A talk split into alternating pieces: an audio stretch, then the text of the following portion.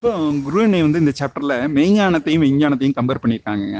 இப்போ திருவாசகத்தை எடுத்துக்கோங்க. திருவாசகம் வந்து விஞ்ஞான நூலா மெய்ஞான நூலா அப்படின்னு எடுத்துக்கிட்டிங்கன்னா மெய்ஞான நூல்னு சில பேர் சொல்லுவாங்க விஞ்ஞான நூல்னு யாரும் சொல்ல மாட்டாங்க. பட் நான் வந்து விஞ்ஞான நூல் தான் சொல்லுவேன். ஏன்னா அவ்வளவு அதுல அவ்வளவு எல்லாம் இருந்துட்டு அத்தனை கருத்துக்களும் அதுல பியூர் சயின்ஸுங்க ஆனா திருவாசகம் என்பது ஒரு பர்டிகுலர் சமயத்துக்கு சிவன் என்று சொல்லி குறிப்பதால் இது வந்து ஒரு பர்டிகுலர் சமயத்துக்கு வந்து உரித்ததாக நம்ம ஏற்றுக்கொள்ள ஏ- ஏற்றுக்கிட்டாங்க. சரிங்களா? இப்போ சிவன் என்ற சொல்லிக்கே பல்வேறு பொருட்கள் உண்டு அப்படின்றாங்க. சொல்லிய பாட்டின் பொருள் உணர்ந்து அப்படின்னு மாணிக்க வாசகர் சொல்லியிருக்காரு. அது போன இதுல பார்த்தோம்னு நினைக்கிறேன். மேபி ரைட் நம்ம மறுபடியும் பார்க்கலாம். அப்ப சிவன் என்ற சொல்லுக்கு சிவந்தவன் என்று பொருள் கொள்ள வேண்டும். இப்போ வெற்றிலை வெற்றிடத்தை பத்தி தான் குருவனே ரொம்ப அற்புதமா குறிச்சிட்டே இருக்காங்க. வெட்டவெளி அது வெட்டாவெளி. நீங்க வெட்டாவெளி வெட்டவெளின்னு வைக்க வேண்டாம். நீங்க அதை வெட்டாவெளி நீங்க ஒரு- ஒருவேளை நீங்க வெட்டவெளிக்கு ரீச் ஆயிட்டீங்கன்னா சாரி வெட்டாவெளிக்கு ரீச் ஆயிட்டீங்கன்னா உங்களை யாராலையும் வெட்ட முடியாது அப்படிங்கிற பொருள் இருக்கு. வெற்றிலை. நம்ம ஏன் வந்து கடவுள்களுக்கு வந்து வெற்றிலை படைக்கிறோம் தெரியுமா? வெற்றிலையும் அந்த களிப்பாக்கும் சேர்த்து வச்சு பாருங்க நம்ம அந்த கண்ணும் அந்த கண்ணுக்கு நடுவே இருக்கிற கருவெளி போன்றும் தோன்றும். அப்போ நமது முன்னோர்கள் இதையே குறிக்கிறதுக்காக கடவுளுக்கு வந்து வெற்றிலையும் அந்த களிப்பாக்கும் சேர்த்து வச்சு படைக்கிறாங்க. அப்புறம் நீங்க அந்த காலத்துல பாத்தீங்கன்னா ஒரு முப்பது வருஷத்துக்கு முன்னாடி பாத்தீங்கன்னா அந்த காலத்துல பாட்டிகள்லாம் திண்ணைகளை உட்காந்துக்கிட்டு வெற்றிலை இடிச்சிட்டு போட்டுக்கிட்டு இருப்பாங்க. அவங்களுக்கு எந்த ஒரு நோயும் இருக்காதுங்க. அவங்க ஒரு தொ தொண்ணூறு தொண்ணூறு நூறு வயசு வரைக்கும் வாழ்ந்துட்டு அவங்க சம டாட்டா பை பை சொல்லிட்டு போயிட்டே இருப்பாங்க. அப்போ எந்த ஒரு நோயையும் தடுக்கும் ஆற்றல் அந்த வெற்றிலைக்கு இருந்திருக்கு. அதை உணர்ந்து தான் நமது முன்னோர்கள் வெற்றிலையை போட்டு அந்த பாக்கையும் போட்டு சுண்ணாம்பையும் சேர்ந்து கலந்து போட்டு தனக்கு தேவையான கால்சியம் அதை ஈர்த்து பெற்றிருக்காங்க இல்லையா? அப்போ இந்த பழக்கம்லாம் இப்போ வந்து கொஞ்சம் கொஞ்சமா மறந்து போய்விட்டது. ஸோ வெற்றிலை வெற்றிடம். வெற்றிடத்தை பிரிச்சிங்கன்னா வெற்றி பிளஸ் இடம் என்று வருகின்றது. ஸோ வெற்றிடத்தை உணர வேண்டாம். அப்புறம் ஒரு குழந்தையானது சிசுவின் நிலையில் இருக்கும் பொழுது உணர்வற்ற சாரி உணர்வுகள் உடைய நிலையில் அதாவது இப்போ அறிதல் புரிதல் உணர்தல் தெளிதல் உணர்தல்ங்கிற நம்ம நிலைக்கு நம்ம போறதுக்காக எல்லாரும் முயன்று பாடுபட்டு இருக்கிற நேரத்துல குருவனை ரொம்ப அற்புதமான ஒரு கருத்து கொடுக்குறாங்க ஒரு குழந்தையானது தன்னுடைய தாயையும் தந்தையினையும் உணர்தலின் மூலமா தான் ஒரு தொடு உணர்வின் மூலமாகவும் ஸ்பரிசத்தின் மூலமாகவும் குரலின் ஓசையின் மூலமாகவும் முதலில் உணர்கிறது. அப்புறம் அது கொஞ்சம் கொஞ்சமா புரியுது. அப்புறம் எல்லாரும் சொல்லி கொடுக்குறாங்க அதன் மூலமாக அறிகிறது.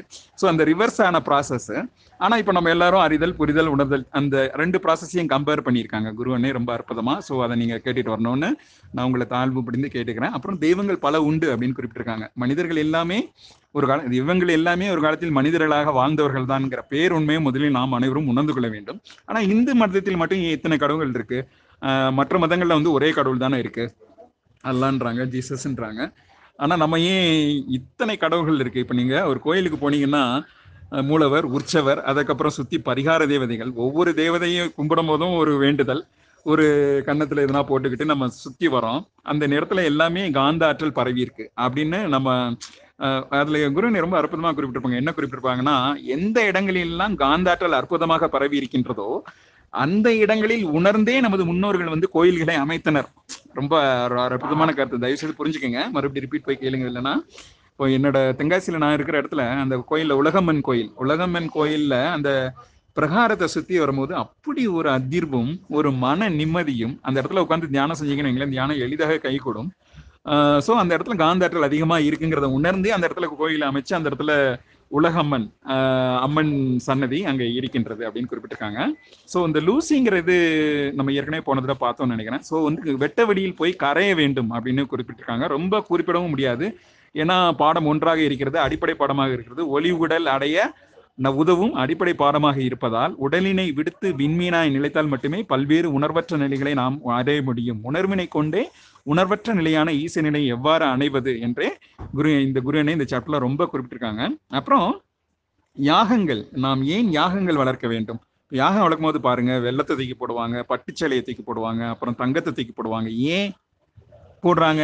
அப்படின்னு யோசிக்கமா அப்போ குருவனை வந்து நமது நல்ல எண்ணங்களையும் துறக்க வேண்டும் தீய எண்ணங்களையும் துறக்க வேண்டும். அப்போ அது மூலமாக எண்ணமற்ற நிலைக்கு போய்விடலாம் அப்படின்னு குறிப்பிட்டிருக்காங்க. ஸோ காந்தமும் வெப்பமும் எவ்வாறு இணைந்து செயல்படுகிறதோ அதே போலவே இரவும் பகலும் இருக்கிறது இப்போ நீங்க இருளும் பகலும் நல்லது கெட்டது அப்படி ஆண் பெண் அப்படின்னு பார்த்தீங்கன்னா ஆன்மாவும் ஒற்றையனவும் இணைந்து செயல்படுவதால் அந்த அடிப்படை தத்துவத்தை கொண்டே மற்ற எல்லா இயக்கங்களும் நடைபெறுகின்றன என்று குரு குருவனை குறிப்பிட்டிருக்காங்க. ஸோ இதுதான் அந்த சாப்டரோட மைய இருக்குது இருக்கு. ஸோ எல்லாம் கவர் பண்ணிட்டேன்னு நினைக்கிறேன். ஸோ மீண்டும் ஒரு சாப்டர்ல சந்திக்கலாம். முப்பத்தி ஆறு முடிந்து முடிவடைந்தது. மீண்டும் ஒரு சாப்டர்ல நாற்பத்தெட்டு சாப்டர் முடிஞ்சதுக்கு அப்புறம் சந்திக்கலாம். அதுவரை நன்றி கூறி விடைபெறுகிறேன். நன்றி வணக்கம். ஓம் ஸ்ரீ பரிமலா தேவி அன்னையே போற்றி போற்றி. இன்று அத்தியாயம் முப்பத்தி ஆறு நாத உபதேசம் என்னும் தலைப்பில் இருக்கும் அற்புதமான கருத்துக்களை சிந்திக்கலாம்.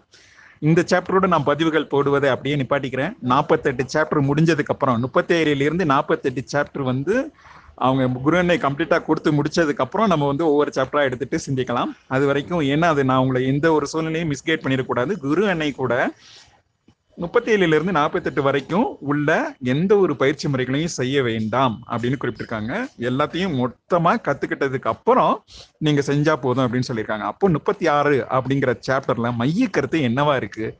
அப்படின்னு பாத்தீங்கன்னா ஒளி உடல் அடைவதற்கான அடிப்படை பாடம் ஒன்று. வேணா வச்சுக்கலாம். ஒன்னாம் கிளாஸ்ல முப்பத்தாறாவது சாப்டர்ங்கிறது ஒளி உடல் அடைவதற்கான சாப்டர் ஒன்னு அல்லது வகுப்பு ஒன்றில் நாம் இன்று அடியெடுத்து வைக்க போகின்றோம். அதுக்கு முன்னாடி லூசின்னு ஒரு படம் இருக்குங்க. நீங்க வாய்ப்பு இருந்தா தயவு செய்து அந்த படம் பாருங்க. ரொம்ப ஒரு அற்புதமான படம். என்ன படம் அப்படின்னா ஒரு பொண்ணு இருக்கும். அந்த பொண்ணை வந்து ரொம்ப கம்பல் பண்ணி போதை மருந்து ஒன்று கடத்துவாங்க வயிற்றுக்குள்ள வச்சு. சரிங்களா? அது என்ன ஆகும்? அந்த வயிற்றுக்குள்ள இருக்கிறது அது அப்படியே இதாகிடும் உடஞ்சிடும். ஸோ உடஞ்சதுனால அந்த போதை மருந்து எல்லாமே அவங்க உடம்புலோட கரஞ் உடலோட கலந்துரும்.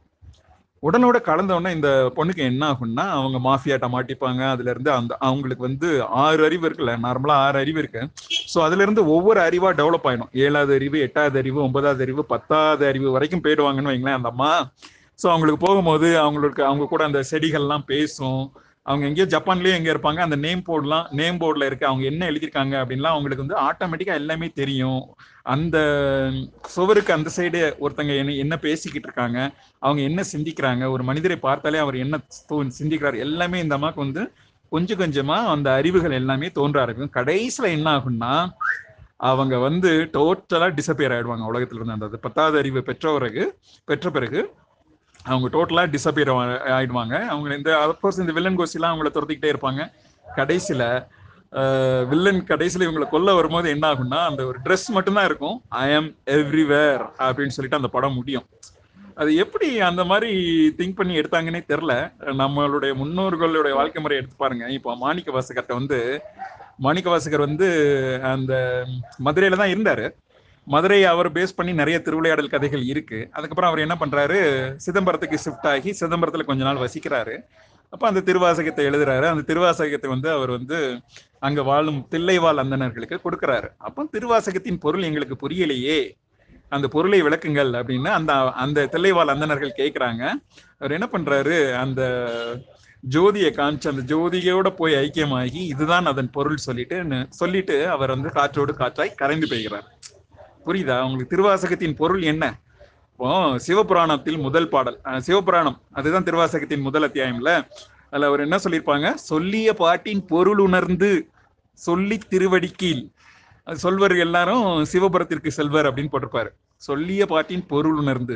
இப்ப சிவபுராணத்துல எல்லாரும் எல்லாருக்கும் சிவபுராணம் தெரியுங்க.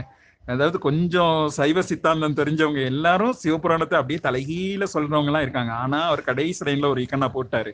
சொல்லிய பாட்டின் பொருள் உணர்ந்து பொருள் அப்போ அவர் அது அப்போ அவர் இதை குறிக்க உண வி- விரும்புறாருல்ல. அப்போ அது என்னன்னு தேடணும்ல மக்கள் அதை தேடுறாங்களா? தேட மாட்டாங்க. தான் குரு அண்ணன் இதுல ரொம்ப அற்புதமா கொடுத்துருக்காங்க. சிவன் என்ற சொல்லுக்கு பல்வேறு பொருட்கள் உண்டு. சித்தர்கள் குறிக்கும் சிவன் வேறு அப்படின்றார்.